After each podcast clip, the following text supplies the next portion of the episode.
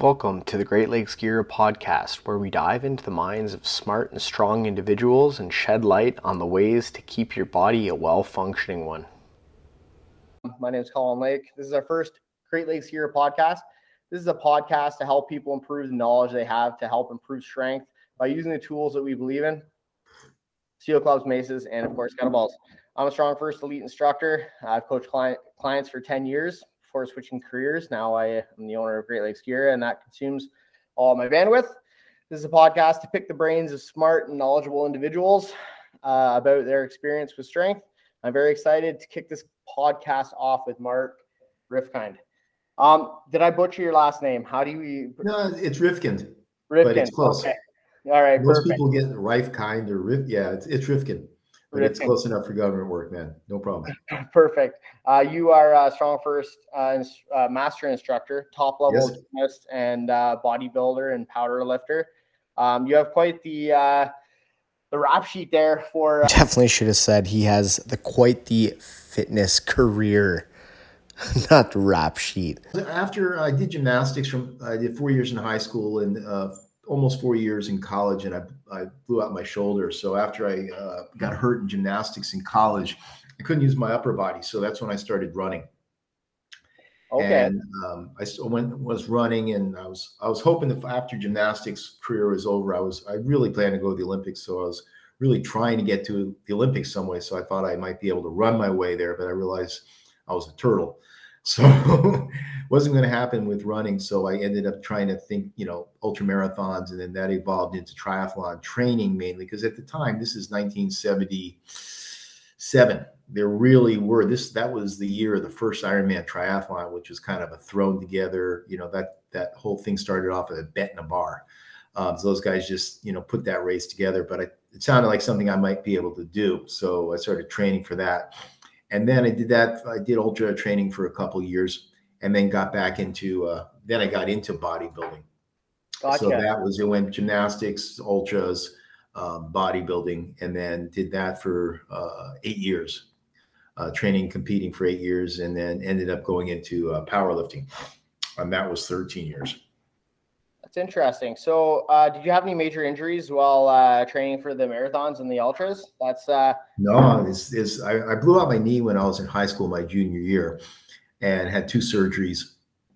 Um, I'm sorry, I had one surgery in, in there, and then semi recovered from that, and then did college, and then blew out my shoulder. And after my knee surgery, it was like you know, I, I'm done with blowing joints out. So I, the running was fine actually. Running in the ultra training was really that didn't didn't mess with my body much at all. Same with bodybuilding. It's when powerlifting, and I was good for powerlifting for a long time. I mean, I competed and trained hard for for 13 years. It wasn't until the very end I had a back injury, which is about as common as you can get in powerlifting. You try to find a powerlifter without a back injury, you're going to be looking a long time. Um, but but mainly after that, it was like uh, I got really tired. Well, I I mean, I had my knee injury, and then my and about that time, my knee was really doing poorly.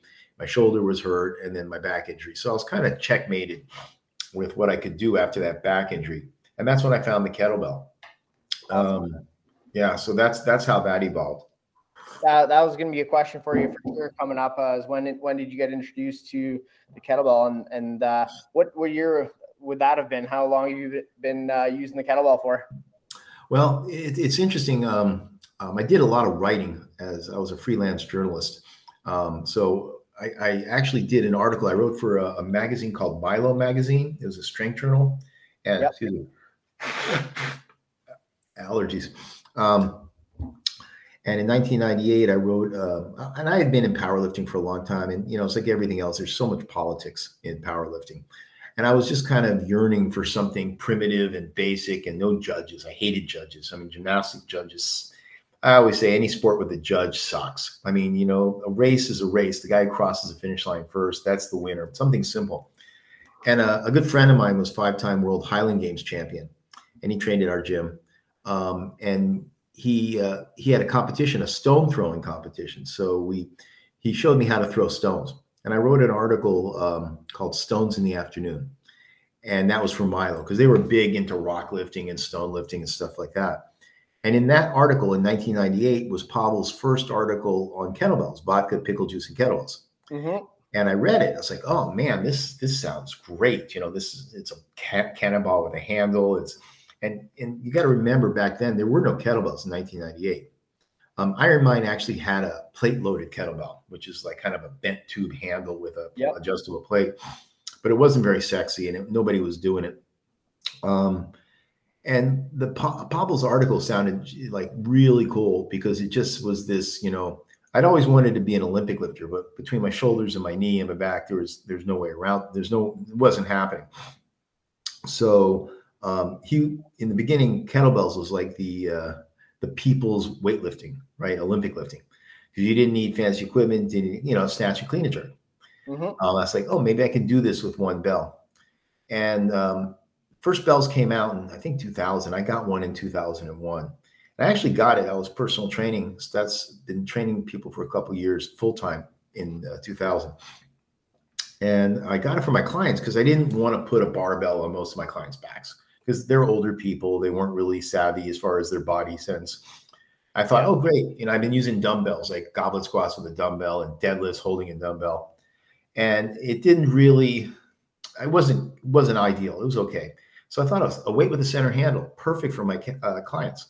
So I got it and I started playing with it. And the first thing I, I realized when I was swinging it, um, I could snatch it right away because it was, so this is like gymnastics. This is like rings or swinging around high bar. So I took to it right away and I fell in love with it.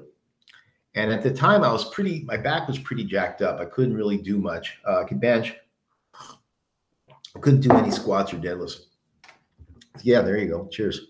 Um, so the I started doing mainly one arm swings, and it really made my back better. I was, and the snatches. Yeah, I see you doing a lot of single arm swings.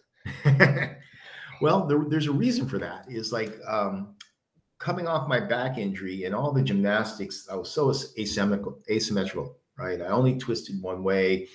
I had I had a really bad knee injury on my left, so I was really torqued. You know, I couldn't really sit square and things. So squat any bilateral exercises, squats or deadlifts, really didn't feel good. And, and two hand swings ended up being like that, you know, because it was too symmetrical. Yeah. So the one arm swing and the That's snatch, really because it was I'm sorry. That's really interesting.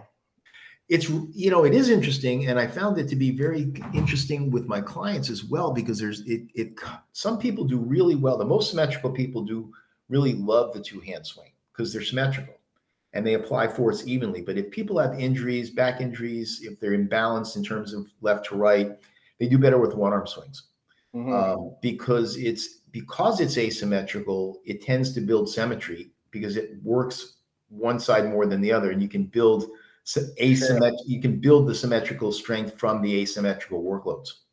So yeah, interesting. Um, I, I, had a question here. Um, I, I've played around with like offsetting your feet, and then you can kind of pull that uh, that hip into rotation. So if mm-hmm. you're on your uh, if, if you didn't feel like you're catching um, the arm uh, on the inside of the leg on the backswing very well, um, you could move your left foot ahead and then you're you're you'd be able to catch it a little bit easier because you're sucking kind of that rotation. Um, so uh, let me explain that a little bit better. So you got you're standing nice and square. You're doing a single arm swing on your right hand side. You're catching it, uh, it it feels okay. You do it on the left side feels wicked. Feels amazing feels very snappy and you're catching it very easily. So you would think that you'd be rotated with your lower body to the right, mm-hmm. right? So if you were to move your right leg ahead just slightly, it'll catch the arm on the inside of the leg a little bit uh, more evenly on the on the right side. Do you ever play around with uh, foot position? Uh, I, I don't because it, it, it, scared me to be honest. I mean, I was already so torqued. I didn't really know what was right, and even though like you said, my right side, my right arm hits differently at lower position than my left. It never bothered me, so I didn't mess with it. But it's interesting because like my wife does a lot of um, uh, kettlebell sport, GS, and she's adopted uh, in GS lately. I don't know if it's just lately, but they have like just that offset foot, and like they'll snatch like that, and they'll snatch facing one side more than the other.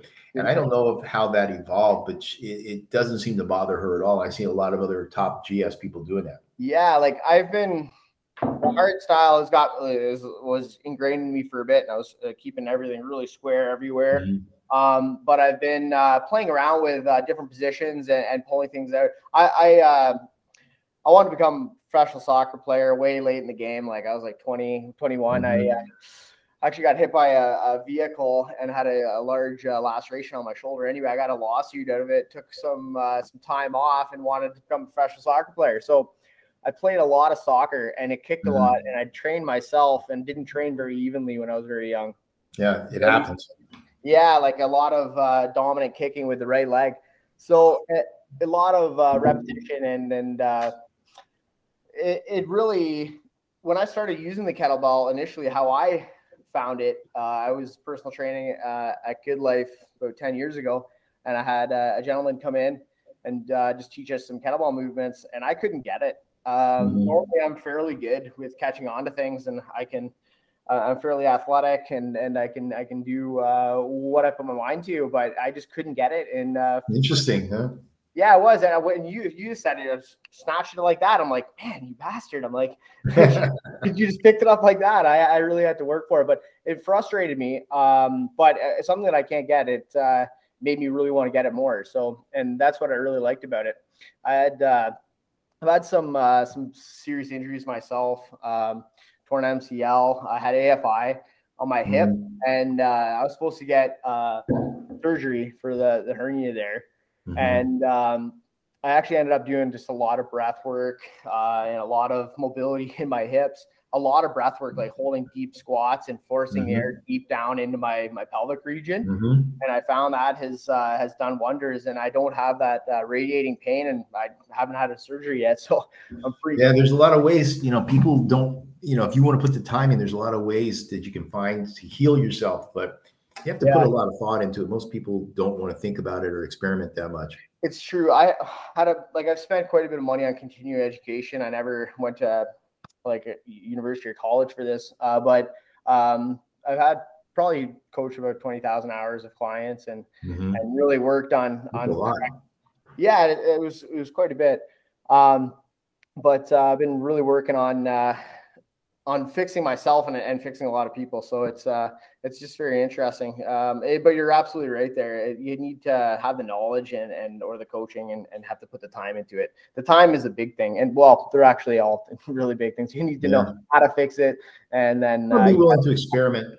You know, be willing to experiment and be willing to think deeply about it, and you know, not give up when things don't work out quickly yeah. or easily. You know. Well, I uh, I did an extensive amount of cardio and training, and I just never focused on my breath work.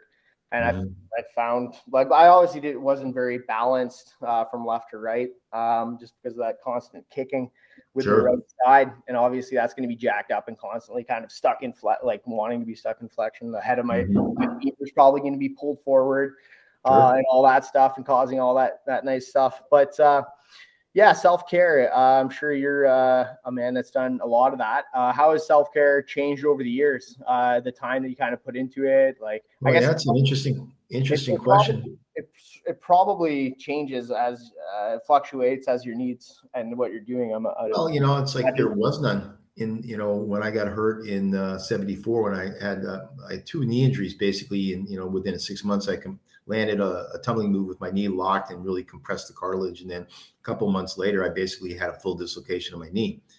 And they casted it and surgery, did surgery. And then when I got out, there was really no physical therapy. Um, and there was no um, there was no strength training. There was no real rehab. There's really no corrective. And corrective exercise is really new, right? Paul Chek was really the, the father of that. And that was in the early 90s. Um, up until then, it was basically an ice pack, a heat pack, um, it was it, it was uh, primitive to say the least, which is one of the reasons I never had my shoulder fixed because I knew they couldn't do anything. Um, and I went to a Big Ten university on full scholarship, and they did like I came with this bad knee injury. Bless you.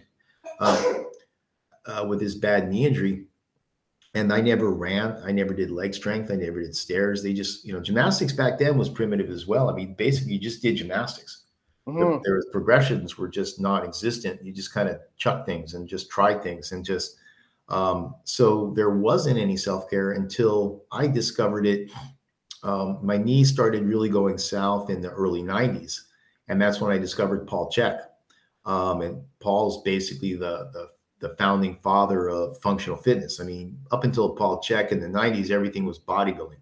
I mean, mm-hmm. literally, it's World Gym, Gold Gym, you know, Stallone and Arnold and, and all those guys in the movies. Everybody, every fitness thing was bodybuilding. And then Paul Chek was like, you know, get off the bench, stand on your feet, you know, you know, you know, primal pattern, squat, bench, lunge, not squat, bench, you know, squat, lunge, push, pull, bend, twist, gait.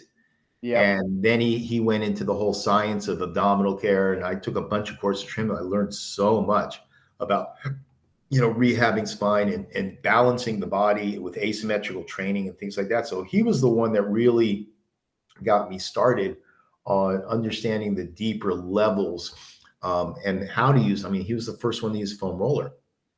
Um, so, oh yeah, Paul Chek was the first guy in the industry to popularize the foam roller as well as the stability ball. I mean, until Chek came out, there was no stability balls. I mean, they were Swiss balls.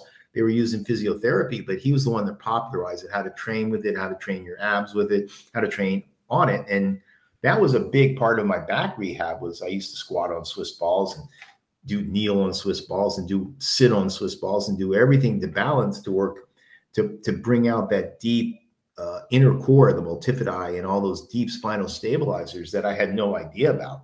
Mm-hmm. Um, so he was the one that really got me going with that. And then when I got into powerlifting with Westside Barbell and Louie Simmons, and Louie was another genius in terms of rehab because he had broken his back. And that's where the whole reverse hyper came in. So both those guys were really instrumental in me learning how to take care of myself and realizing that you can um, not always fix yourself. When I mean, I needed a knee replacement. There's no there's no fixing that knee at a certain point. So you know, yeah. surgeons at a certain point, surgery is a good thing. For sure. At some but point, you have to you know balance out the musculatures, balance out the joints, all those things. So um, that's what really got me into learning how to develop a routine for balancing, stabilize my body. And then I developed the course. I don't know if you're familiar with the, my body maintenance course. Yeah, I'm uh, very intrigued about it.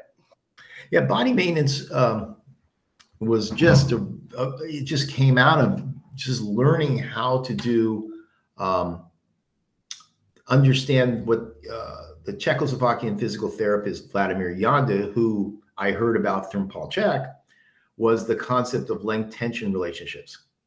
So, real short, you have you know phasic muscles and tonic muscles, or fast twitch and slow twitch muscles.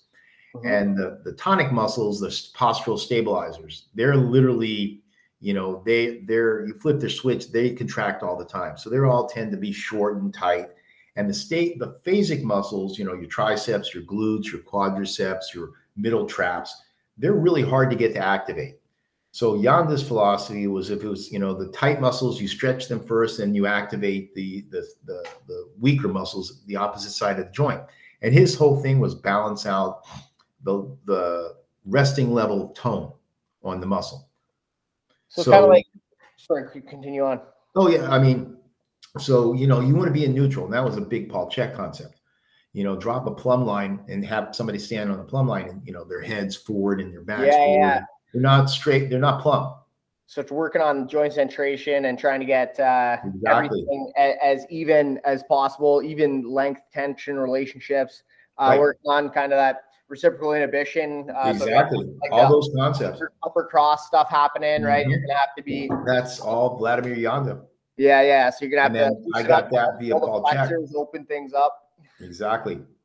And get so that, I got that, that via Paul Chek, and then I started putting together a program for myself based on how I unlocked myself. And I came up with very specific exercises and stretches that I did. And it evolved into this. This uh, I did a seminar. It's an eight-hour seminar. Um, I taught it three or four times. I did it in England. I did it here in San Jose, and then end up uh, filming it in when the one we did in San Jose and cutting it into basically a, um, a three-hour deep downloadable DVD with a 40-page manual so awesome. Yeah, I love it. I still use it. I use it every day. Not enough useful information out there. Like there's well, there if there is, if you go and look in the right places, there's hard mm-hmm. hard. It's hard to find somebody that you want to follow and trust. Um, but uh, like Kelly Starrett and I love uh, Starrett. I mean, yeah, Starrett's had a big, big influence on me. Yeah, exactly. Yeah, for from for me too. I, I, saw you doing a video, uh, I think yesterday with uh, your split squats. And you're just using the voodoo floss there. Right. Yeah, I. Uh, I've been using Voodoo Floss forever, and I just started using it with you know for the the uh, the ATG stuff and the and the split squats. But I use it. I've used it for years. I it just works. You know, hence the Voodoo. I don't know. I mean, I kind of understand why, but it just works, so I use it. But yeah, the yeah. whole body maintenance thing was uh, I wanted to develop. Um, basically, it's an assessment. It's a it's a morning assessment. So from nose to toes, you know, I do a certain amount of stretches and movements that tell me like where's my symmetry today is my you know am i rotating left am i rotating right am i stuck in flexion those types of things you got to map it out and then uh based on that do you uh, ha- uh assign kind of different times for different uh based on your assessment do you spend more time in one area than oh sure like if i'll get up you know i'll start off my day with back bends over stability ball it depends how tight my abs are you know, I will, you know, I'll go with my back bends and I'll do foam rolling and I'll do certain stretches and I'll see am I am I asymmetrical front to back? Am I asymmetrical left to right? And I'll just basically I'm looking to square get myself as square as I can before I start the day or before I start loading my body. Right. So if I'm going to do heavy swings or I'm going to do heavy presses, I want to make sure, you know, I'm as close to symmetrically even as I know my body can be. Do you ever use pressure plates? Pressure plates uh, for scanning your foot load and your center of mass? No, I, I, mean I've used them before. I don't use them daily. Yeah, you don't need that. You can do uh, you can figure it out by by body senses. But it was just um, the first person that uh, brought that up to me. I think was uh, guy Gary Ward from Anatomy Motion. Do you ever? Mm-hmm. Yeah, yeah, it's pretty cool. Um, that movement and uh, that his whole um, philosophy behind movement is uh, got me. Uh, well, I think it helped me a lot with my MCL tear actually. Sure. Uh, I don't know, like my my physio said to me, he, he's like, okay, like don't ever let your knee come in. And like I just came from doing that course, and I'm like, well, your knee is designed to go gotta in. come in. Yeah, exactly. I'm like, your knee. Well, it's the same thing with this knees over toe guy, right? I mean, yeah. You know how many years in the in the field everybody said you know it's a crime to let your knees go over your toes. Yeah. And now it's like if it doesn't, it's dysfunction. Now we know that. so what about um like if you see an Olympic lifter and like they just like PR and they almost bail on it, and you see the knee cave in. Um, do you know what I'm talking about? Oh, absolutely. Yeah. Yeah, it doesn't hurt that. them. Like they come up out of it and like they're good to go. Like, what's your kind of two cents on that? Because well, the thing is, there's a difference between what what you will call a, a valgus collapse, where they collapse from their ankles, and knee and internal rotation and adduction of the in the femur. Now, what most people don't understand is that the hamstring can be an ad, hip extensor when you adduct the leg. So what they're doing is they're coming up, is they're bringing their knees in, and that's helping their hips finish the adduction. You that's see, cool. they'll bring their knees in, they'll come in, but they're coming in from their knees. They're not collapsing. They're not collapsing from their arch. So valgus yeah. collapse is, is bad. I mean, that's that's bad. Um, the here's the thing also, when you see every one of the best in a sport do something, it's usually right, whether people believe it's right or not. Like you see the best a guy set a world record and he'll do this adduction as they're coming out of a you know world record clean and jerk. I mean world record front squat for his clean and jerk. How wrong could that be? Right. I mean, this guy doesn't know what he's doing. He's a now, gold medal record holder, gold medal winner, and a record holder. Yeah, exactly. Like I like to, and I do that with like I, I like my Turkish get ups, and mm-hmm. uh, I look at a lot of uh, people like that are really strong with the Turkish get up, and I look at kind of uh, reverse engineer how the heck they're doing that thing. Right. Um, so a, lot of it, like a lot, a lot of people teach to get up and they don't want the knee to come in. But if you're looking at a lot of people with uh, with a heavier get up, the, the knee does come in. Everybody does that. I mean, one thing yeah. you on your butt when that knee comes in. The knee doesn't really play a part. It's nuts. I mean, I could go. We we went through the you know Turkish get up was you know there's a lot of stuff about the getup that you know I have a long history with the getup with RKC and then Strong First, and that thing has evolved.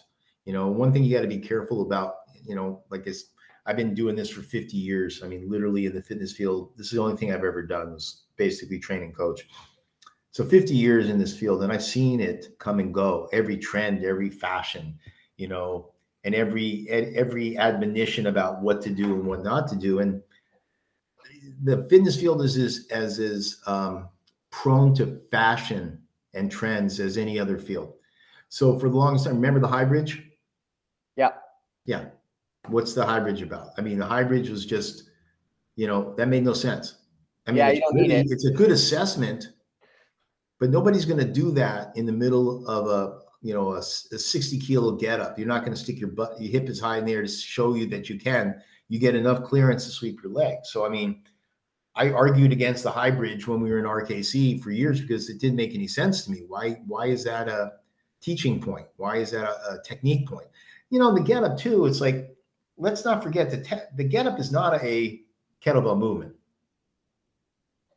Okay. Yeah, you It's not a you can do a get up, get up Yeah. with anything. It's And- true. And Steve Maxwell showed, you know, Pavel the get up because um, it was basically a jiu-jitsu move, it's a wrestling move. It's it goes back forever. You know, the whole thing was like if you could do a get up with 100 pounds, you could train with these wrestlers or some some some mythology. Yeah, I about that. remember. I remember hearing something about that, and it's And it's a cool long- story, and it's a cool story, and it may or may not be true. But it's the point is, is like there's only a couple things that are truly kettlebell movements, and that's basically you know cleans, snatches, and swings, because they're the only thing you really need a kettlebell. Not uh, cleans, yeah.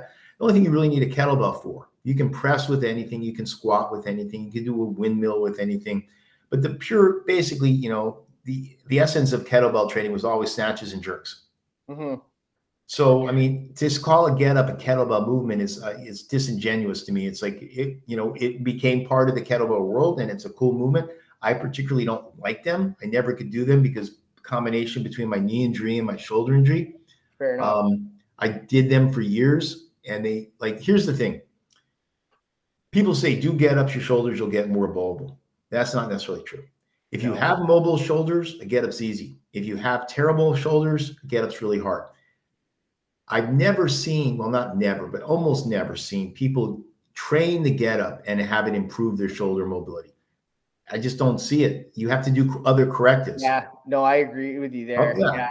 and a lot of it, like shitty shoulders, uh, excuse my language, or uh, can be like forward head carriage, right, or some another something else that's going on, and like Right. keep- And usually is.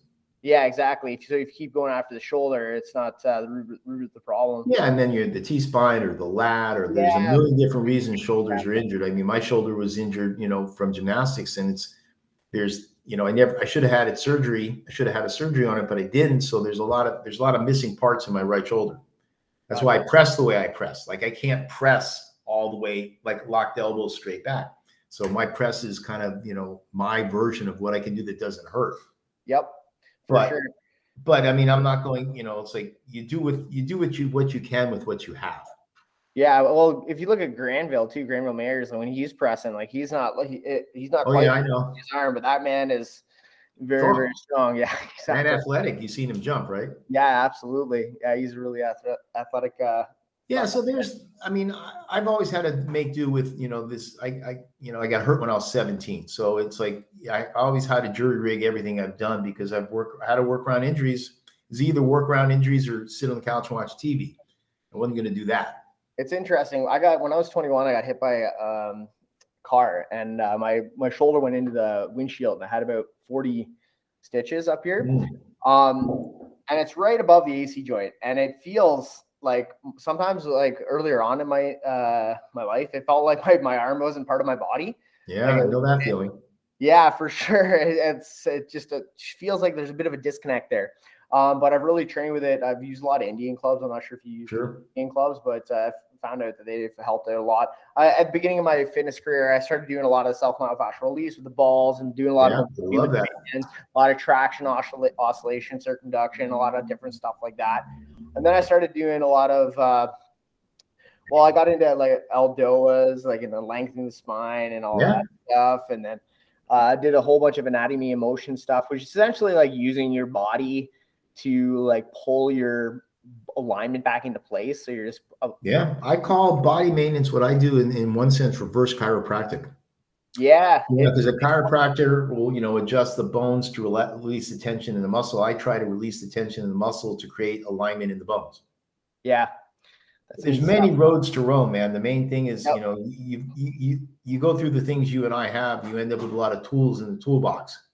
Because every yep. client, right, is not going to respond to the same thing. Like you try this, that doesn't work. But if you only got one or two tools, you know what they say, if everything, if all you have is a hammer, everything looks like a nail you know?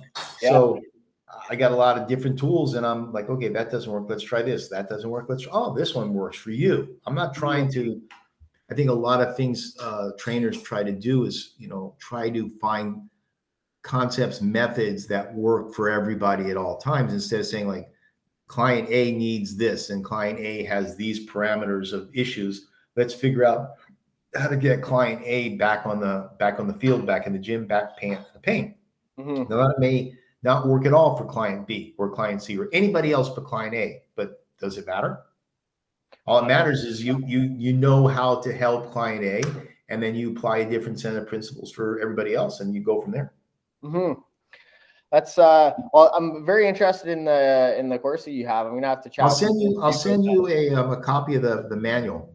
Yeah, I would absolutely love to take a look at that. Yeah, it's it's it's a you know it's it's actually it is a manual. It, it's it's it's not great reading, but it's a manual. yeah, and it's tech. It has regressions and progressions, and if this, then that, and if that, then this, and this is how you apply it. So that's really I'm, neat. I'm pretty happy with it. That's what people that should be in schools. Like right, you, like that's how you maintain your body for life, right? Oh uh, no, literally body for life. Exactly, it's like how to self care.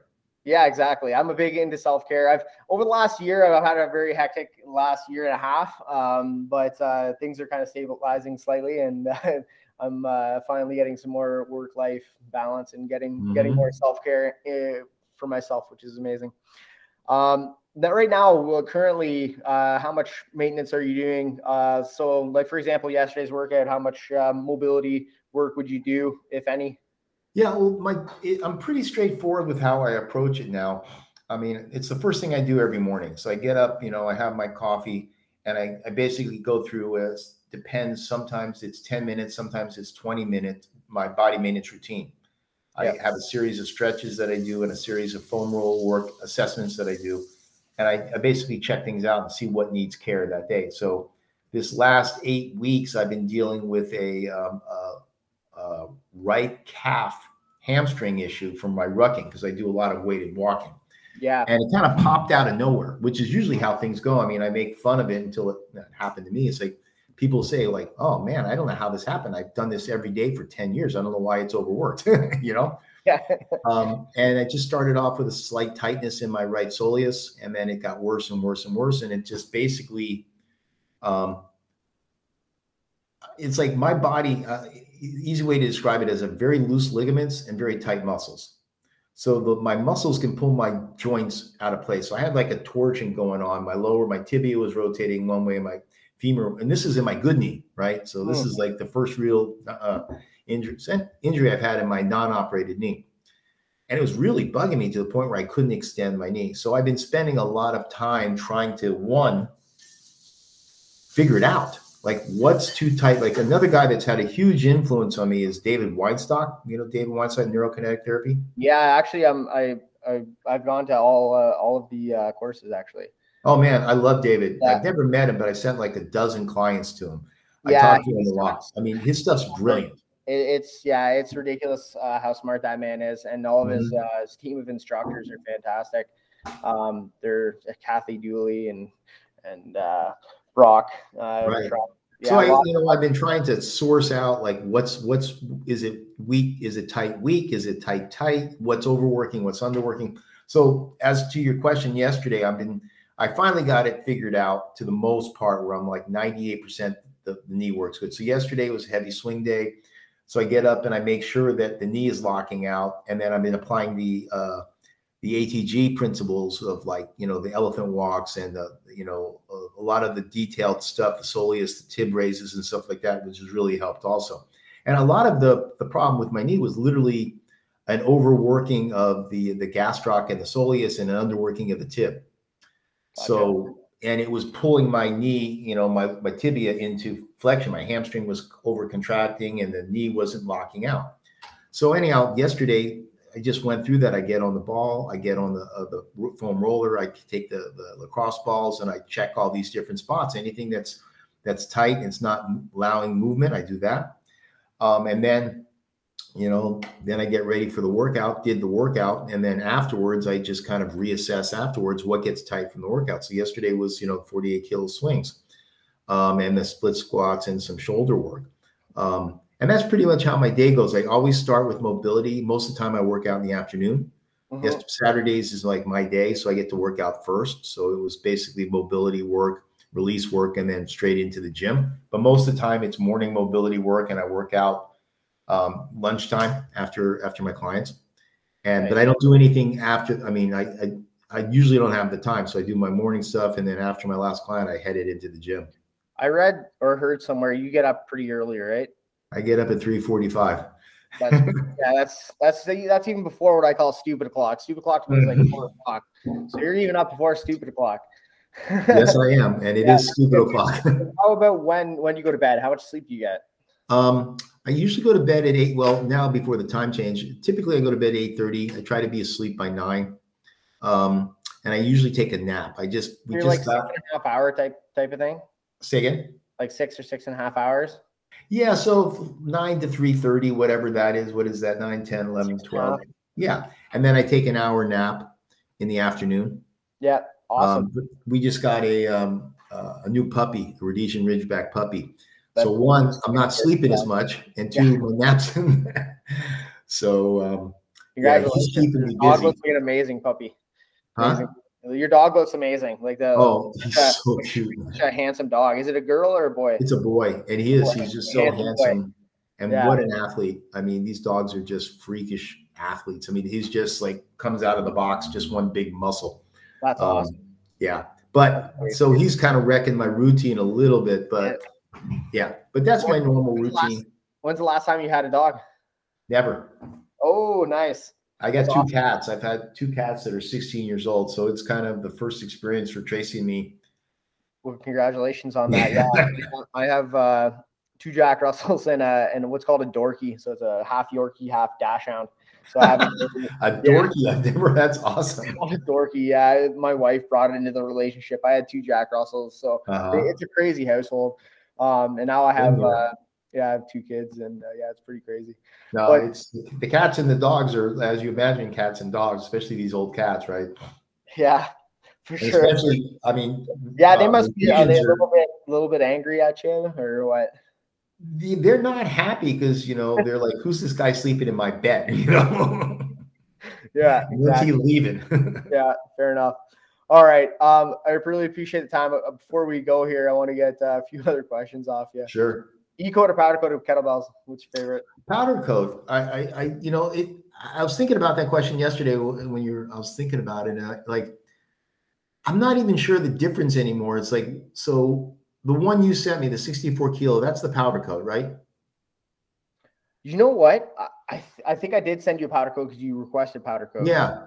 Yeah. Typically, what's the difference? I mean, E coat's a little bit shinier. It's like a little more glossy. Oh, yeah, like the E coat, I they use an electronic or uh, an electric current to help adhere um, the the coating to it. It's a little thinner, it's more durable, but it, all E coat isn't created equally. You have some that look really look like an enamel and they're shiny, and I'm mm not a big fan of those. Right. Um, they, they don't st- have, hold chalk very well, and they yeah, uh, that's the, that to me is the most important thing is that it holds chalk. Like I like I'm not doing much snatching anymore, so I don't really care that it has, you know, like snatching. You got to if it's too much tooth in there, it rips your hands up. It's not much, not enough tooth, it's hard to, to to, to hold the grip. The most important thing that it holds chalk. Um, and your bell holds chalk well. So, but I mean, I guess generally speaking, powder coat. And you got to remember too. I mean, I got my first bell in 2001, and I still have those bells. And the iteration every year that John did with the with the, the, models, and there was the military grade and this code and this code. It's like they went from great to shit to good to okay to great. Um, so it, it just changed so much. I mean, I really the earlier bells I have now have like no tooth left. There's like they hold chalk, but they're almost slippery now. Is Are there? you talking about like the old RKC bells? Yeah. Yeah, the first iterations, like the first from 2001 to 2005. But then he went to the other ones, and some of them are just like I've got a 36 kilo bell that must be an E coat that's just the paint. It looks like it's painted. It's just terrible, it's shiny, and it just Yeah. barely There, there's some really crappy e coats that make it look so cheap, but then Right. there's really nice. But it's I, I'm uh, I like it to have it so it doesn't like chip and all that. But it, it like the coating, if they bang together on an e coat, they really don't chip. Uh, On a powder coat, they can chip and rust up. But Mm. It's a kettlebell. A lot of people are like, I don't give a shit. Like it's, it's Right. a kettlebell. I bang it up. Um, but uh, I really do like that uh, that RKC like that style of uh, e coat on it. It's uh, it's very nice. Uh, I think so. Yeah, the main thing for me is that it, the, the grip it it has it has a, enough tooth that I can get a good cinch on it, and that it ha- that holds chalk well. Do you ever, uh, when you're catching the kettlebell in a swing or a snatch, do they does it change? So let's just talk about the swing from snatch. Does your hand position change? Uh, No, I always try to say dead center. I mean, Tracy does a lot of different off center stuff. She's always done that. I've never done that. I always I always set it up as close as I can to off center. Now sometimes when I, you know, when I'm when I'm transferring these bells like this, the real heavy ones like that 64, whatever, I don't always catch it square. It can't. And so it Yeah. I, it doesn't really now that I've done it enough with I catch it off center, it doesn't change things all that much, but I try Yeah. to keep it as square as I can. Gotcha. Yeah, I find like when I keep my it's square, it, I it holds my upper body a little bit more square. And if I rotate it in, I I'll rotate kind of. You well, know, I'm not obsessed about that. I mean, uh, Strong First and even in RKC, they had this this whole idea. Like you see a lot of people swing with their arm, like in Strong First now, with their arm in, in this with the guard position, right? I'm to not, not allow any counter rotation, which I think is nuts. I don't um, like. Yeah, I don't, I'm not a big fan of. It doesn't make any sense to me. But, you know, there's going to be you don't want to get you know ridiculously torqued. Although you know, let's be honest. You look at the best snatch people in the world; they're all GS people. There's not a there's not a hard styler in the world that can hold a candle to a mediocre GS person. Yeah, you know, so the best GS pers- people are you know light years. And they all- totally different. Huh? It's just so much more efficient, right? It's Right. And there was the whole argument that efficiency equals less power, but it's just not true.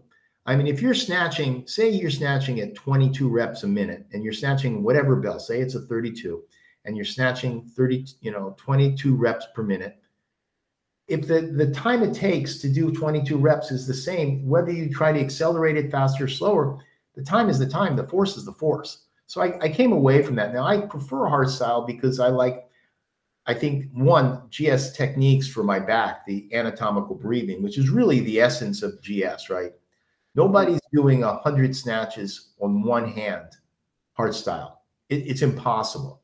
Okay, you have to exhale at the bottom, and if you exhale at the bottom, it changes it. I did a test years ago with with my heart rate, where it brought my heart rate down 15 beats per second. I mean per minute Hmm. by anatomical breathing. When you hold your breath, you increase pressure. Pressure increases tension. Tension increases heart rate. Could you explain that for everybody? Uh, just Sure. the anatomical breathing between the, the different breathing between the style. Right. So if you're just imagine you're swinging, and in the back swing, when the bell goes behind you, in hard style, you hold your breath. Just like in the bottom of a barbell squat, you'd hold your breath. And now um, that's biomechanical match, where the, the breath matches the intended force. You want really high force production, you hold your breath in the bottom, in the back swing, snatch, clean, swing, whatever. Now, anatomical breathing is natural breathing. So if you think of bending over, you're compressing your lungs, you're compressing your diaphragm. Excuse me. The natural thing would be to exhale. You're squeezing all the air out. Then you stand up and you going into flexion and then exhale. Right. And then when you go into extension, you go inhalation when your lungs are open. That makes the most sense anatomically. But less force, like the, the example everybody gets, like, okay, put put a heavy squat bar together, get under a heavy squat bar, go down and exhale. No, like you crazy, I'll kill myself. That's exactly people get it right away. Like you whenever you want to create tension or force, you in, hold your breath. Now, if you're going to try to do that for high repetitions, it makes no sense because it's it's it's going to create much higher heart rates. So the, the, essence of GS, besides the technical differences, it really comes down to anatomical breathing. If you anatomically breathe with um, hard style technique, you can get really good results, much better results with snatch test because you're not your heart rate's going to be lower and your respiration's going to be lower. Yeah, I've I've done a little bit, but it was still biomechanical breathing, but like uh, double inhale and double exhale. Mm-hmm. Uh, it's a little bit different, but I, I, have never tried the anatomical breathing with the hard style swing. I have I haven't tried the gear. Like I'm a novice at GS. I haven't touched it. It's something I want to dabble in. Like I do some like like 20 rep clean and jerks and stuff like that, mm-hmm. but I don't, uh, I don't set the timer for five or ten minutes and go at it. Um, One of the things that Pavel said in the early days, and I think it's 100% correct, is like when the, they're doing military, because snatch and jerk, there's used for military training, right? Mainly in the beginning. And the, whoever were the instructors or the, the, the concept of the day was like, if you can do, once you could do 50 reps in a snatch per arm, more is not better. You're then you get into real specialized variety where to go from 50 to 100 reps per arm in a snatch then you have to start playing with grip and really esoteric techniques. And I think you and you can build up to 50 and 50 hard style with uh, with snatch and and you're going to accomplish 99% of all you can accomplish, right? Like somebody says like, "Oh, I'm going to go jogging and I'm going to jog 30 minutes a week, 30 minutes a day, 3 times a week." Right there, you're going to get 90% of the benefits of aerobic exercise. So then you're going to go on to an hour and for every minute you go from 30 minutes to an hour, you're you hit rate, rate of diminishing returns. Like in the first 30 minutes, for every minute you get in, you get a minute of benefit. From 30 to 60 minutes, for every minute you get in, you get like a tenth of a second of benefit. Just doesn't pay off. And it's the same with you know super high reps on anything. But that notwithstanding, if somebody wants to do like when I coach people to do um, pass their snatch test, I always have them try to do anatomical breathing. It's so much easier, and there's no rule against it. Right. For me, I can't do it because my back was so unstable and still relatively as I had a L4, L5 herniations. It's those those are the gifts that keep on giving. It would help to brace when you're holding your breath in that bottom. It's the only way I could do it. I tried many, many times to do um, GS style because I love the idea of competing in that, but I can't. My back just I always end my back hurts. Yeah. So I have to hard style breathe because it's protective and it is absolutely safer. Um, absolutely. Is it efficient for high reps? No. Is it efficient for low reps? Yes. So again, you know, it's interesting. Use the right tool for the job. That's right. It is a tool, and you can you pull it out when you need it, uh, right. which is pretty cool. Um, so you already covered the point: single arm swings over two handed for your asymmetrical. So here's here's the thing with. Let me one more point about that. Sure. About two hand swings. Two hand swings are the easiest and the hardest swing. So the it's the easiest swing because it's the most stable and symmetrical. You bring your whole body into it. It's the hardest swing because if you're going to do high reps, there's nowhere to, there's no rest. There's no rest for your grip. There's no rest for your back. There's no rest for anything. So, like in the original Simple and Sinister book, Pavel had this um, wrestling a kettlebell challenge. Is it 100? So 100 two hand swing, hard style two hand swings. Yeah. I only know one person to finish it, and that's Levi. And that was with the 48 kilo, right? Right.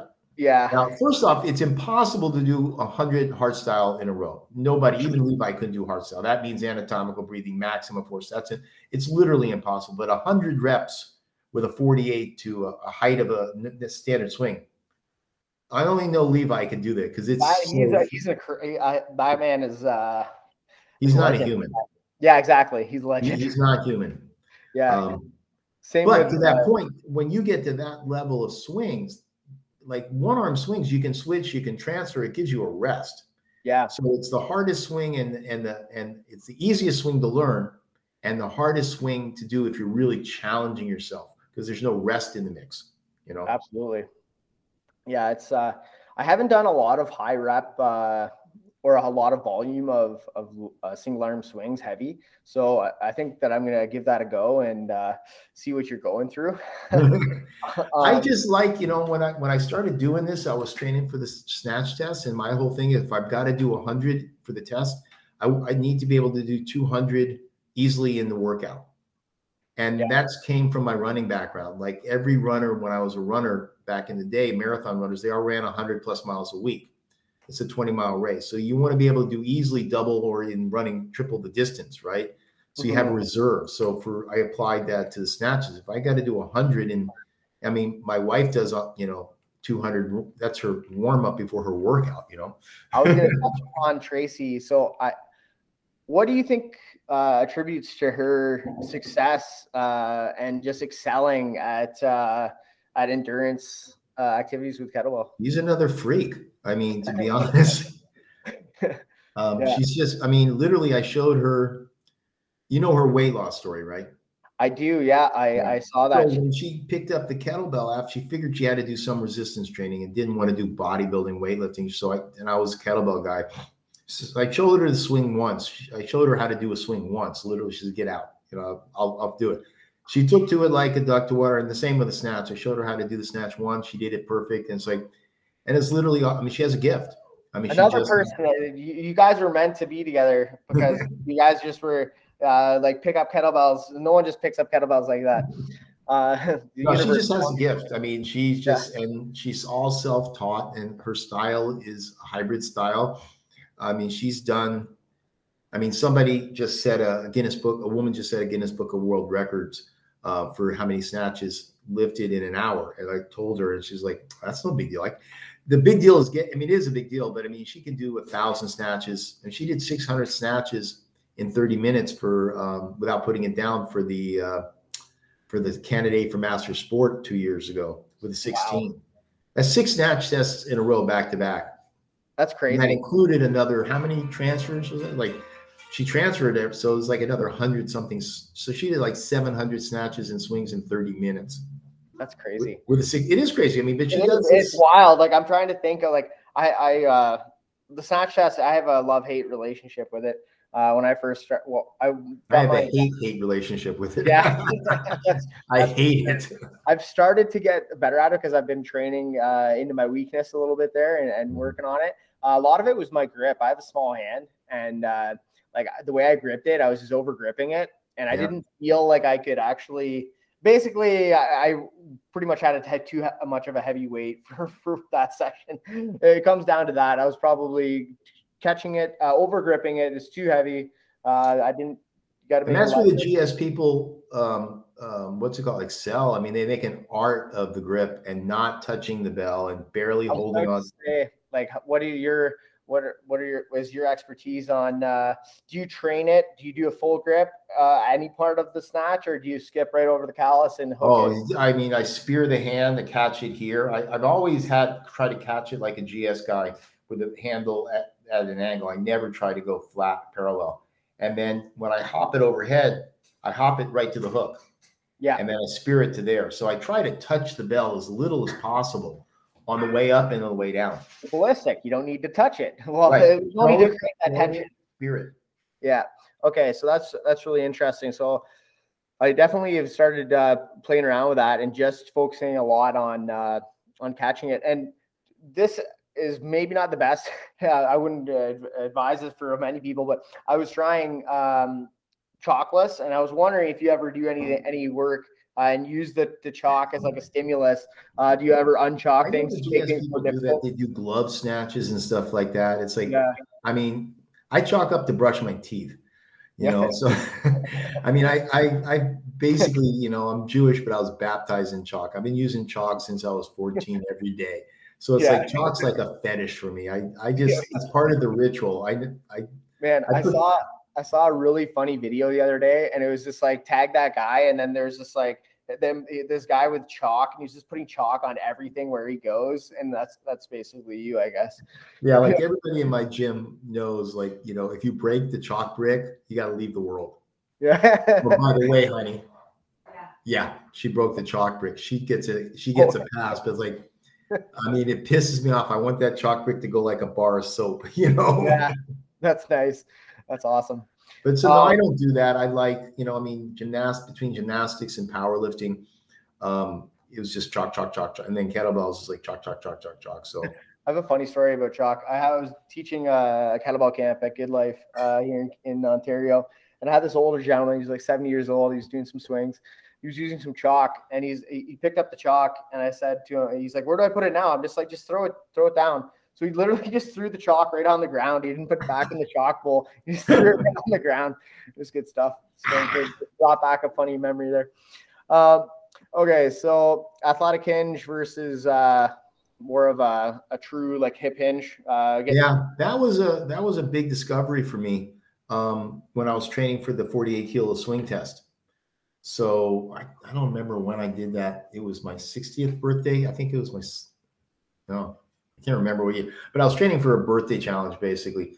And I wanted to, you know, every I, I wanted to do this this swing test, right? So I I did it with the uh started the 36. Uh, first I did it with the, the um the 32. How'd you find then, your test weight? Huh? How'd you find your test weight? Like, how'd you find the weight to start at? Well, I I did. I was with Strength Matters for a couple years, before I came back to StrongFirst, and, and we did a um, instead of a snatch test, we had a 10 minute swing test. Ooh. Yeah, based on yeah, it's it was brutal because I didn't want I wanted it more user friendly. Like a lot of people don't want to do the snatch test, don't want to cert because they don't want to. The snatch is a technical exercise to learn. So a lot of people didn't want to certify because they knew they couldn't do the snatch test. So I thought, let's have a swing test. Let's make it so it's trainable. Like anybody could train up to do this. Like the women's snatch test, I mean, swing test was 24 kilo, and the men's was the 32. And it was 10 minutes. Uh, basically, is like uh, swing VO2. So 10 reps in 15 seconds, 15, just basically what simple and sinister test is, right? 10 mm-hmm. minutes, 10 seconds on, I'm sorry, 15 seconds on, 15 seconds off, switch hands.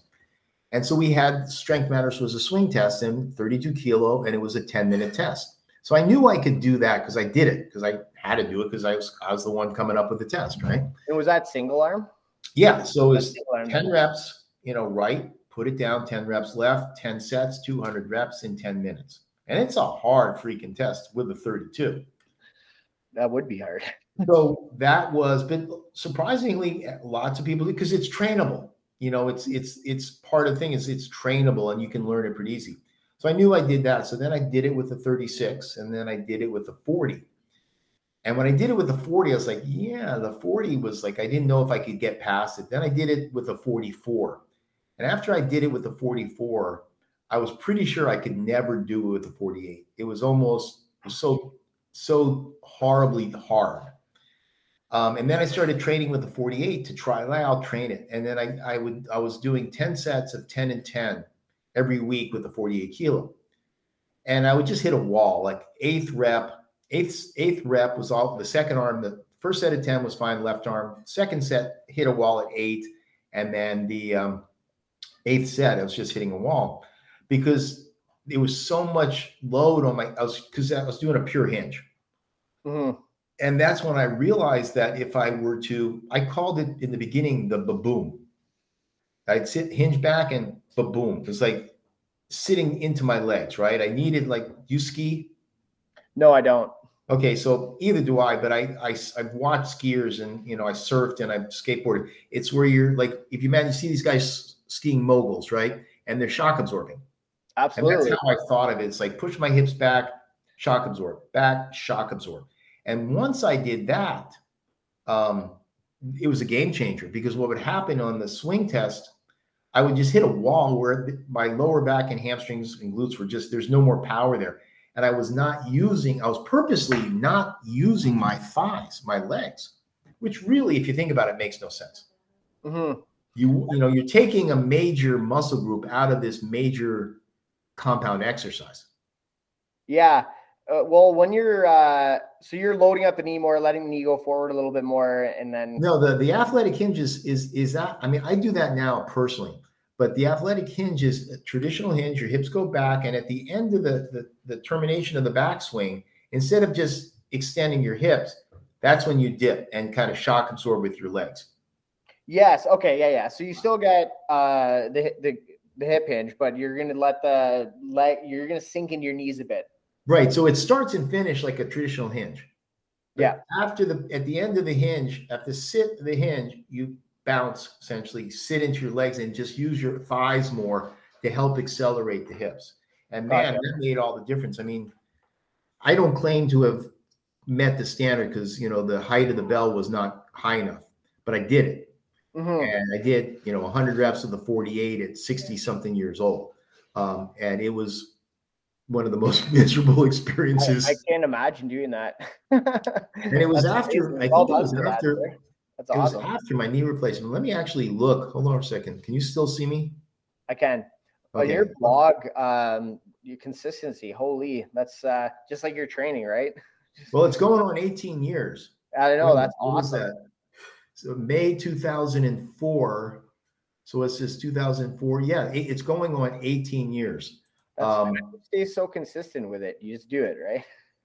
Well, you know, yeah, I- don't know how to do anything else. So let me, I mean, I, I would just, let me see. That was 48 kilo. Hopefully this doesn't turn on. I'll turn it off. It does. Hold on.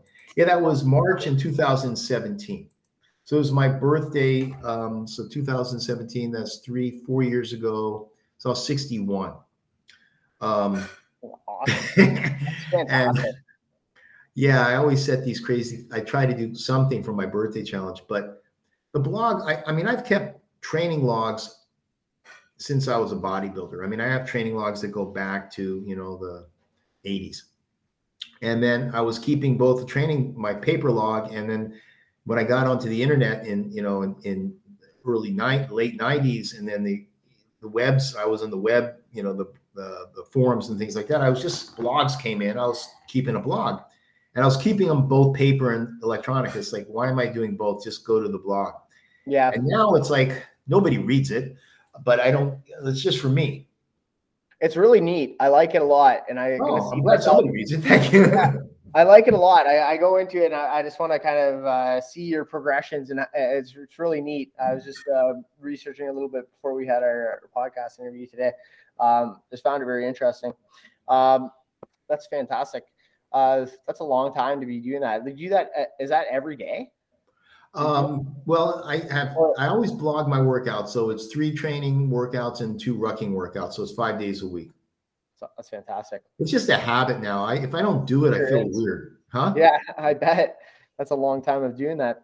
Uh, uh, another question here for you: large window versus small window. What uh, what are your feelings upon those? You know, a- a lot of that. One, I I don't I I don't want to. I want a medium window. Like the large window, I, I can't use them. They it just puts. I have super long arms, so if I have a long window, it puts the center of mass of the belt too far away from me. And if it's too close, you know, it's going to hit too low on the hand for presses. It's just like it's Goldilocks for me. It's got to be just right. Like you, and I'm, you know, It's I grew up. Huh? sor- sorry for interrupting you. Go ahead. Oh, it's just I grew up with the whatever the RKC style bell was. I just adapted to that. That became that became normal for me. So anything that deviates too far from that that window that the original thing came out with doesn't feel right. Right. It's funny because my first uh, import of kettlebells, I uh, the windows were fairly large. Uh, Mhm. I forget the exact specs, but they were a large window, and uh, and I could do a Turkish get up no problem with 56. It was Right. easy peasy. And then my new bells come in, and I sold the the originals, and then uh, I pick I get to my 56 and tried doing it, and I couldn't do it. yeah, because the center of mass is three Yeah. inches higher. Yeah, exactly. Um, but my goal um, at the end, like at some point, is I want to have uh, options for all the different sizes of kettlebells. So that's Nice. that's what I want to have. I want to be like the go-to store for the kettlebells, and you can figure. I uh, love your belt. The, the only thing I don't love is how wide it is for me. Yeah, that's funny because that would that ball specifically was designed um, just for pressing, basically, Right. and it wasn't designed with your favorite exercise in mind. Right. Um, and that's pretty neat though, because like uh, it just brings me into wanting to have a lineup and maybe like three or four different sizes of uh, handle designs for one kettlebell. Yeah, I Um, mean, I could see for pressing, and it's the same thing. Like whatever tool you use, it's going to be maximum. You're using maximum weights. You want to, you know, Well, that's exactly it. It's for it's not for everybody because a lot of people think it's, it's a kettlebell. Just give me Right. a kettlebell. But Right. some people that really want to get strong in a certain movement can apply uh, the uh, a certain window height. But it- it's a little bit different though because a lot of people want to have that same consistent feel when they they're touching something. But at a certain bell, that really small window or whatever that window it's is, not going to work. not going to work. Well, it's the same thing. The original, the original GS bells, they had a 30 millimeter uh, handle is like tiny. So it minimizes the grip. I don't know what the thickness is now. I think now competition is 33 millimeters um, Mm. circumference. So that's Yeah, a big yeah. difference. Like the 33 millimeter circumference, it's almost like a 24 kilo hard style bell thickness. Yeah. I don't see the advantage to having, you know, I like I have a Fedorenko GS 16 kilo bell with a 30 millimeter bell handle, and it's like a 12 kilo handle for, you know, like a girl's handle bell. Yeah. And it's great because it's tiny, it's so thin for snatching and high rep Well, snatching. it great. allows the larger window, right? So it'll feel Right. it'll feel a little a lot of uh, where it sits on the back of the hand. Right. Uh, it's very interesting, but that's a, why th- I I wanted to to design those bells with it because at that point I actually had a goal of doing a get up with the 72. I got a thing with get ups. It's funny because you hate them and I love them. Um, People Yeah. either love them or hate him. Like Levi just loves the get up, right? Yeah, What's the other guy who has all your bells? What's his name again? Not Colin. It's like your name. uh, Zach Kirchner. Zach Kirschen. Yeah, uh, he's a monster. God, That he's another is- freak. He's like you. He's Mr. Consistent. um, he, he he's uh, he never misses a beat there. Um, he's uh, quite the machine.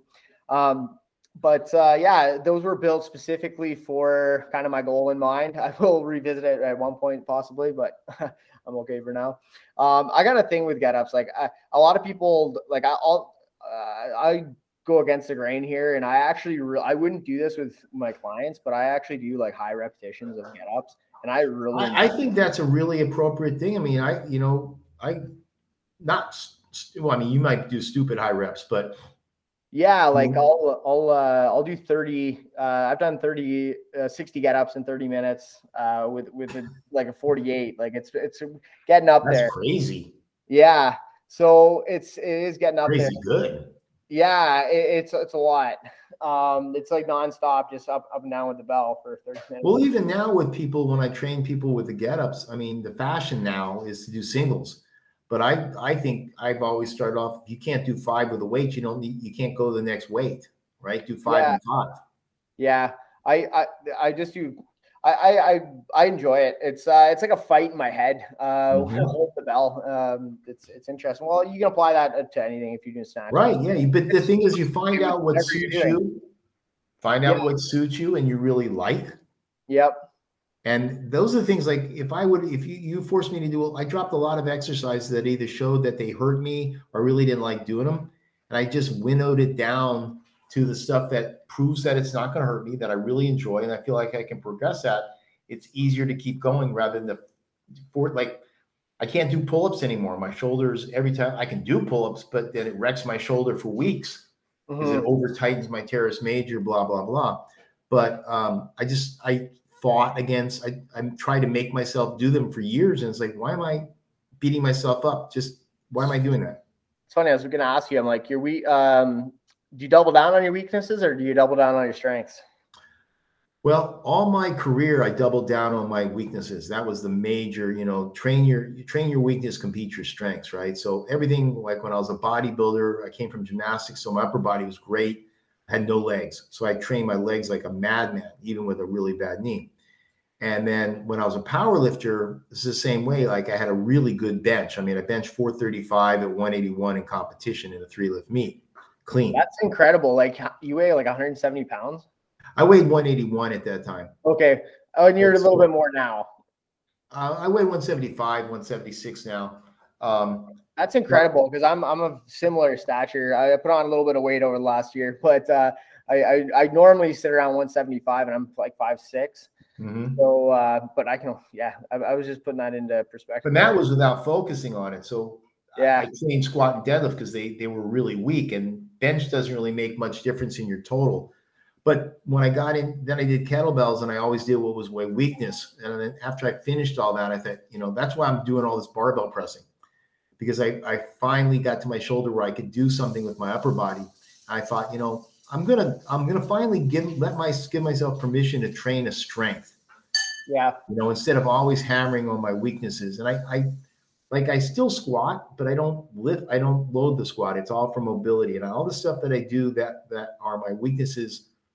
Um, I'm all, I'm much more concerned with you know functional, being able to ruck, like go out and you know you know put a 50 pound ruck on and walk for two Yeah. hours, and be able to s- squat down naturally and easily without pain.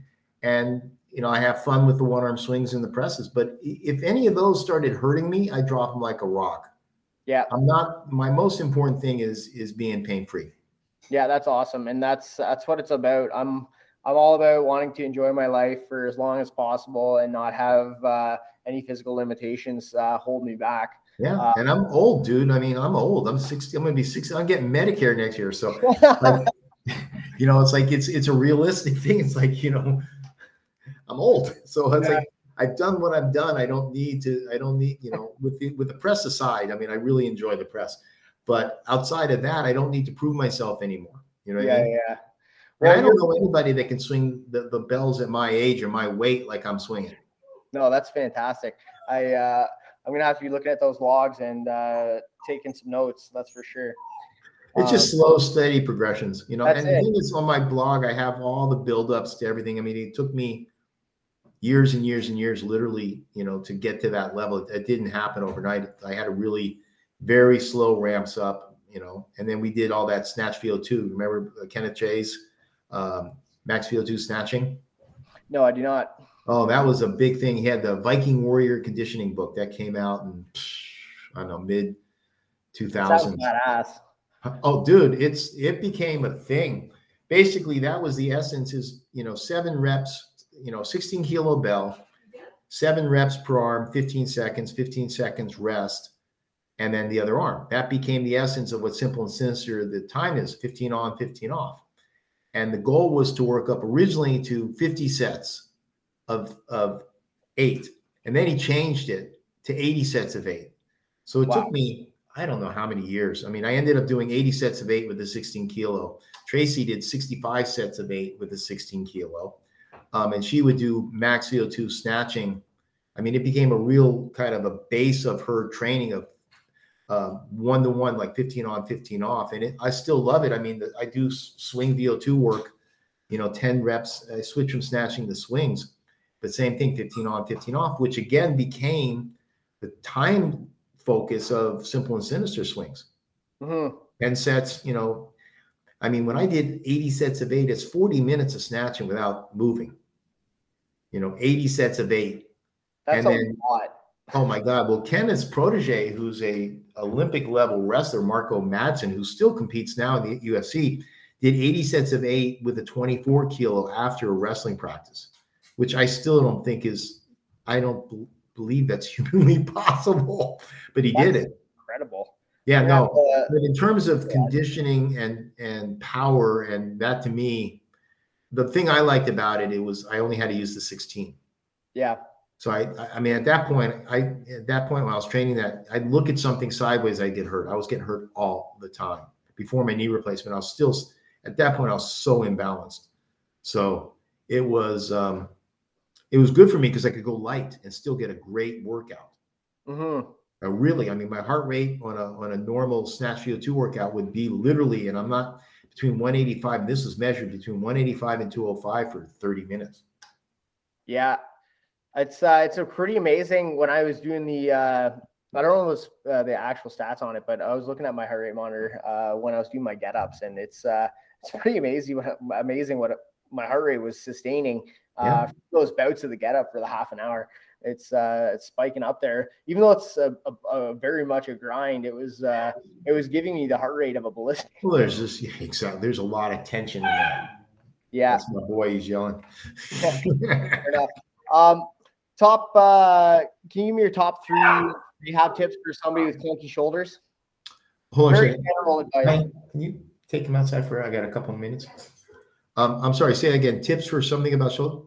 Uh, tip, uh, top uh, three tips uh, for clunky shoulder. Someone has uh, just clunky shoulder. What would you tell them if? Okay, so yeah, real, real Okay. important thing is the first thing is you have to release the first thing with myofascial release. You got to release. Usually, it's the pec minor, the teres major, and the latissimus. So you got to roll those out. Okay, usually they're tight and they're they're keep they're not keeping the shoulder centrated. So if the pec major, pec minor, usually it's pec minor, but it's hard to t- you know pec pec release the pec, the teres major, and the lats with either foam rollers or you know lacrosse ball or some type of rolling. I think That- David Weinstock refers to that as the upper cluster fuck. Yeah, no, it's it really is. I mean, it, it, I don't know anybody that has a bad shoulder, even normal shoulders. You touch them and they they jump. It's it's always it's always facilitated. It's always lit up.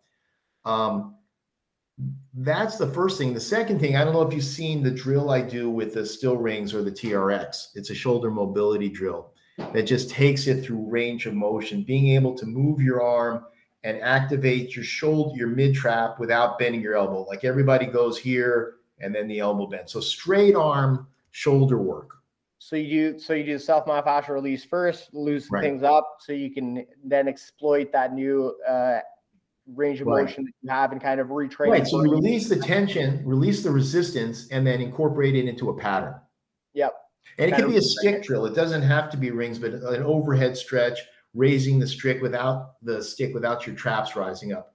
So that's the, the second thing is some type of pattern drill for shoulder. Like if you can bring your arms to 70 degrees, that's whatever you can bring. And you're working that, making sure that the elbows stay straight and the traps stay low.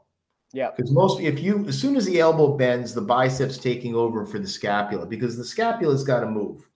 That's Mhm. the real key to cl- non-clunky shoulders. That's what nobody ever. So you've heard of lumbo Funny pelvic.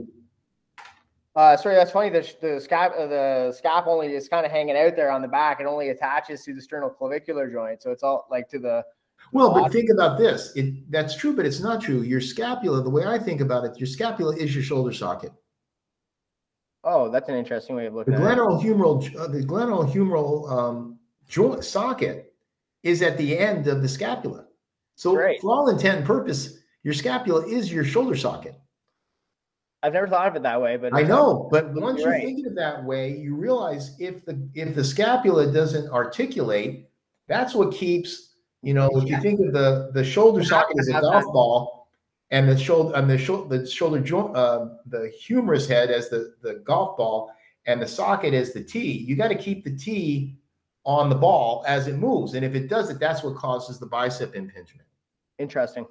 Yeah, I appreciate you bringing that uh, kind of way of looking at the shoulder. Yeah, Um, because it's not really a socket. Like you know, you think of the hip socket. The hip socket's a deep socket. The the the Shoulder the, the shoulder joint, the shoulder socket is essentially like a little teacup. Yeah, and then the, that's the labrum that kind of extends it a little bit on both sides, a little bit. Yeah, I don't have a labrum on this side, so Yeah. I don't remember that one. Yeah, I was say, and then the other one is you know rear delts and and um, um, rear delts and side delts. You know, medial deltoid work and posterior deltoid work. Basically, pull aparts and side races. Once I started incorporating them in again, my shoulders got 100% better. That's cool. I think the key thing overall for anybody is to move and get your joint in a more centrated position. And and just understanding that concept. Yeah, exactly. So that's really interesting because there's, like you said, there's more than one way to uh, to get the job done. Um, and that's that's is, is interesting.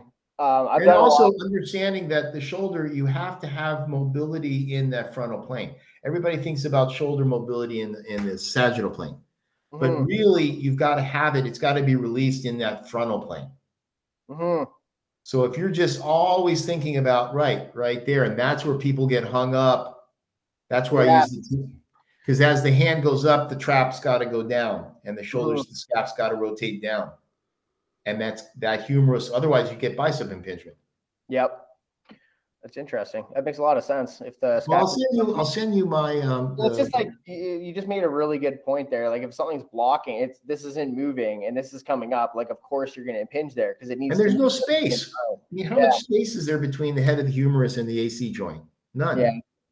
Perfect. Sorry, what were So you? it's got it's got to follow it, right? It's got to follow it. If it stays here and it moves up, it's what's it's going to do? It's going to hit the roof of the shoulder. That's right. And then all the muscles hanging around the the neck and the, and the shoulder all have to get tight. a tension and relationship to keep everything Yeah.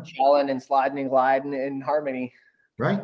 Sliding, gliding. Exactly. That's that's it in a nutshell. That's pretty cool. I like it.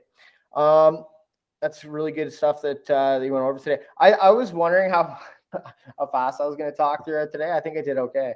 Yeah. Uh, Got off topic. I'm usually the fast talker, huh? my uh my brain is like a Ferrari, like with somebody uh, with ADHD driving it. Like, yeah, like that's what my brain is. I've always been. I, uh, I understand. yeah, so I'm I'm very. I did. I, I'm at a standing desk right now. I'm standing up right now. You probably saw me Yeah. fishing. always. That's right. When I do my work, I, Yeah. have a standing desk for my work too. Perfect. Um, thank you very much for taking the time today, uh. And uh, having this chat with me. I really greatly appreciate it. Um, one last question before we sign off here. Um, mobility and flexibility. What's the difference to you? Um, mobility, flexibility is the the ability of the muscles to express their full length. Mobility is is control and strength of the joints through a range of motion. That's a really good way of putting it. because flexibility like if if okay say your arm only opens up as the muscles are too tight you're not the muscles won't allow they're not flexible enough to allow the full extension or the full flexion of the joint Mhm. now so you have once you have the flexibility of the muscle tissue the mobility is to take the joint through that range of motion but with essentially stability and control strength Yep. So you may have the flexibility. You think of a you know a yogi who's got total loose joints but no strength in that mobile in in that range of motion of the joint. So it's motor control through a range of motion is what I consider mobility, and flexibility really just refers to you know um, the length of the tissue. That was the thing with Paul Chek's. Um, the assessment is based around his comparative range of motion assessment. People don't even think about this every joint has a normal range of motion. Like you should have, like your knee should bend 130, uh, flexion 135 degrees, and you should have 180 degrees of extension of the knee joint. So if you can't bend your knee, if you can only bend your knee like I could for only many years, 90 degrees, that's a jacked up joint. It's not, it doesn't have the full range of motion. So Kelly Starrett says, you know, healthy joint has full flexion and full extension with a little bit extra. Like you should be able to overstretch the joint in both directions with no pain. Mhm. So the thing you're looking for is when I stretch in the morning, I'm looking is like, are my ankles, can I take my ankles through normal range of motion, full, you know, 15 degrees of dorsiflexion and, you know, 90 degrees of uh, plantar flexion.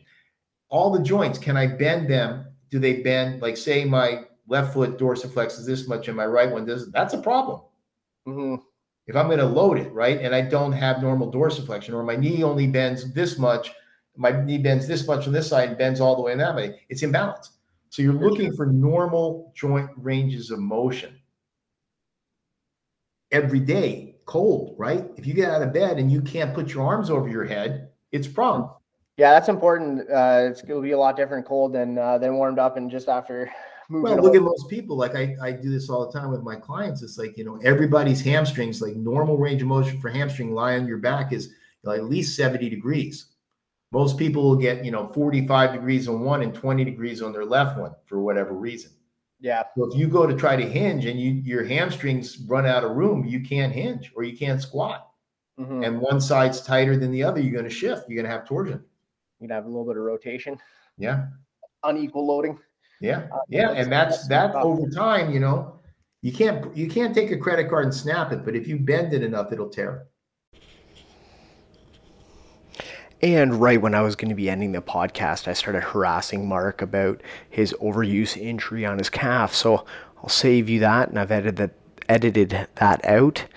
Um, so I want to thank everybody for listening today. I want to thank Mark for ha- giving his time and uh, doing this podcast with us. I got a lot out of it. I learned a lot. I'm sure our listeners did too. I will have links for many of the things related to what we spoke about today in the description of the podcast. So, again, my name is Colin Lake, and I appreciate everyone listening.